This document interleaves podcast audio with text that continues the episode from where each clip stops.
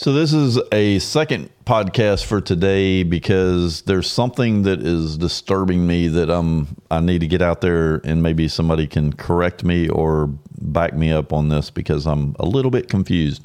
Um, so it is still May 9th, 2023 and here's the deal. We have a 14th amendment that Lincoln passed and they did this. We, we can argue that this was done illegally, um, primarily because at the time it was passed, the federal government actually was maintaining, or through other states, I guess. I don't know exactly how it was done, but they they actually had control of the southern states for a little bit, and some say they still do, but during that time they passed this Fourteenth Amendment and the 14th Amendment is one of those amendments that makes your head swim because it doesn't make any sense whatsoever. Like there's nothing in it that, that you can actually rationalize and, and, you know, use. But the Supreme Court loves this amendment. They, they seem to, you know, do this due process of law uh, clause that's in the 14th Amendment. They use it over and over and over again. So they like it, but it it's very confusing. So what I want to do is I want to get into this 14th Amendment and see if we can figure out exactly what it is actually saying because I am very very confused. So the first thing that I want to get into is we've already pretty much concluded, and I, I'm going to pull this up. We've pretty much concluded that the United States means a federal corporation and that it is if you look in in this uh, section here it tells you in section h the location of united states. The united states is located in the district of columbia. So and this is in case law. This is the the definition section.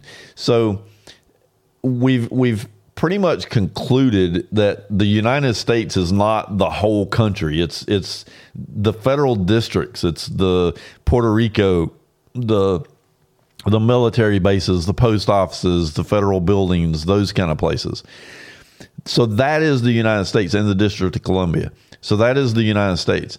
The United States has absolutely zero power over an individual state. It it our constitutions and and the the way that everything was structured is the citizens formed the local county government, which formed the state government, which formed the federal government.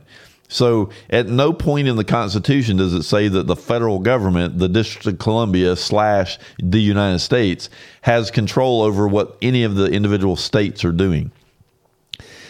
However, the individual states adopted constitutions that fell in line with the federal constitution. So the constitution itself kind of played a part. And so we all, whatever constitutional rights we have at the federal level, we also have at a state level. But there's something that I, you know, I mentioned this in an earlier podcast.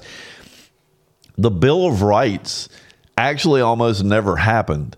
The, the the and and one of the arguments were was why do we need a bill of rights when citizens have all the rights the, the the government does not have the ability to infringe on anyone's rights. So we shouldn't list a bill of rights because if we list a bill of rights, then we're limiting what those what what the government's restricted to do because we're not listing every. Well, there's no way we could list every possible right that these people have. They're sovereign and they should be able to live their lives in freedom as long as they don't infringe on the freedom of somebody else.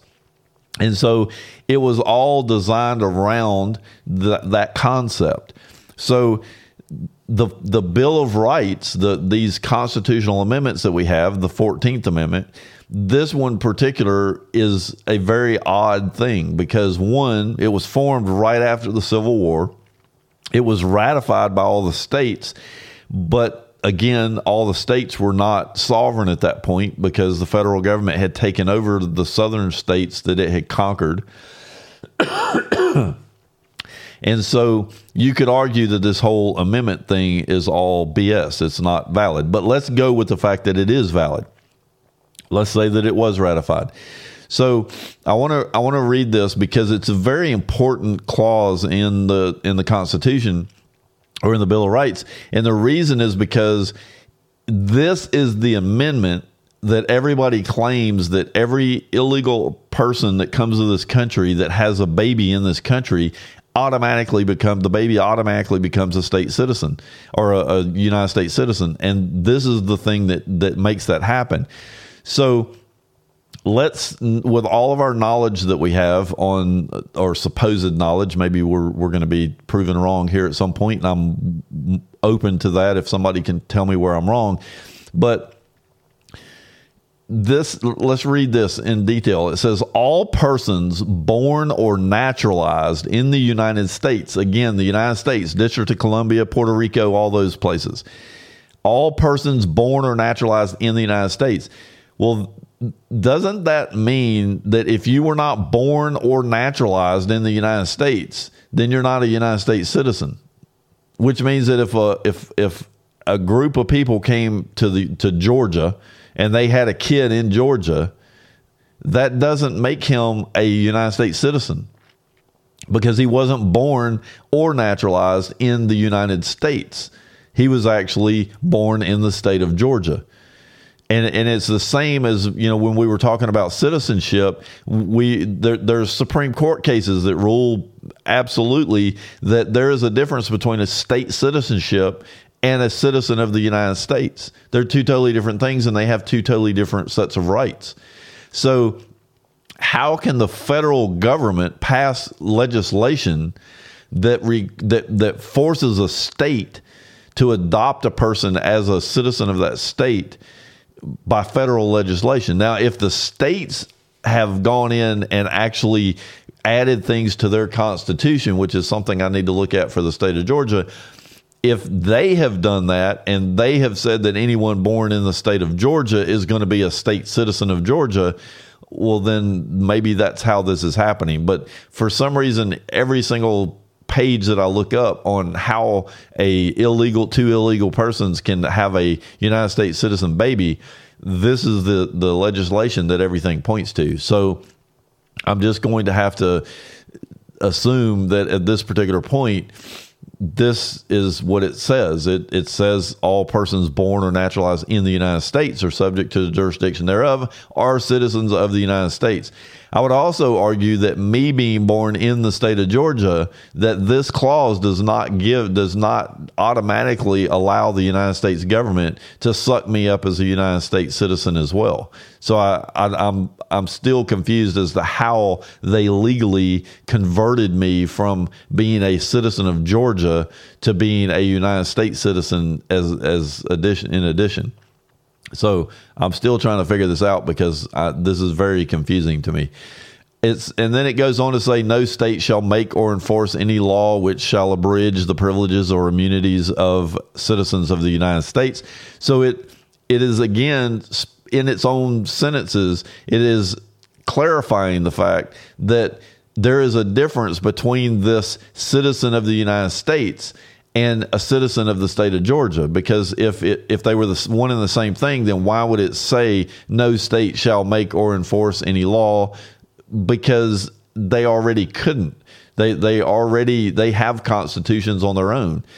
This seems to be saying that no state shall make or enforce any law for citizens of the United States. So even though I am a Georgia citizen, the state can't make a law that is going to to affect me as a United States citizen, which again is what we assume is what gives them the ability to tax our income and all that stuff. And we've already gotten into the fact that we don't make income, but whatever.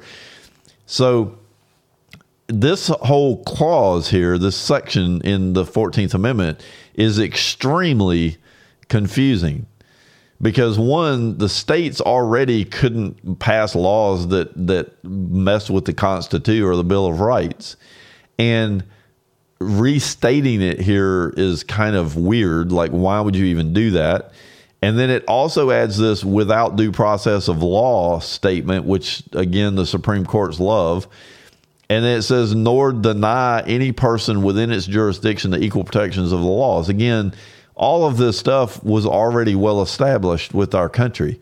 So this entire clause, this section of the of the Fourteenth Amendment makes absolutely no sense. Like there's no legitimate reason for that to actually be in the in this Constitution at all. And then it goes on with Section two, three, and four to list out the people that were involved in the males that were involved in the insurrection of, of the several states that they couldn't serve on in the government and all this kind of stuff. But again, the federal government does not have the ability to to dictate what someone can do at a state level, which means that they could absolutely, per the Constitution, pass their own laws and state that it that these people can't serve in a federal uh, lawmaking uh, seat, but they couldn't prevent that person from running for state legislature because the federal government doesn't have that kind of power. And I don't see anything in the Constitution that woke it up and, and made it master. So I'm I'm actually confused and thinking that people have been misinterpreting this uh, pretty severely. Um, and then I, I want to just I want to jump down here to the fourth section because this is some weird shit. It says the validity of the public debt of the United States authorized by law, including debts incurred for payments of pensions, boundaries for services, and suppressing the insurrection or rebellion, shall not be questioned. So the public, the validity of the public debt of the United States. Again, this is not the several states, this is the federal government in the District of Columbia. The validity of the public debt can't be questioned. I, I mean, again, what in the world is this doing in here, and why is it part of the Constitution if it has something to do with the states? It's fine if it's in the federal government in the in the United States Constitution, which it is. That's where it exists. But what does it have to do with the several states? Like it has nothing to do with the several states. So I don't really understand how this is uh, affecting what we have to deal with, and I definitely, absolutely don't understand how this makes someone that comes to our country illegally they have kids, and now all of a sudden they're automatic U.S. citizens. The United States government is perfectly it, can pass laws that allows it to go in and make anybody it wants citizens of the United States. But that does not give it the ability to allow those people to come to the several states and pretend to be citizens of the entire country. They're not state citizens, and therefore, unless again, unless the states adopted something that says that anyone born in the state of Georgia is a Georgia state citizen and a United States citizen, well, that that's a little bit different, and and it'd be a little confusing as to why they didn't just write that in this instead of being so uh, strange with their wording. So I just want to bring this up because it, the Fourteenth Amendment is one of those amendments that just like makes my my brain catch on fire when I read it because I don't it doesn't make any sense. Either I'm completely confused about the hierarchy of the Constitution and how it plays a role in the entire country, or this is some cracky stuff. So maybe somebody can add a note to to the one of the videos or to a podcast and let me know if I am confused because it's entirely possible. This stuff is very confusing to to read. Um, so that's all I wanted to do. I just wanted a, a, short podcast to talk about this Fourteenth Amendment so people could go read it and and see if you can make sense of it.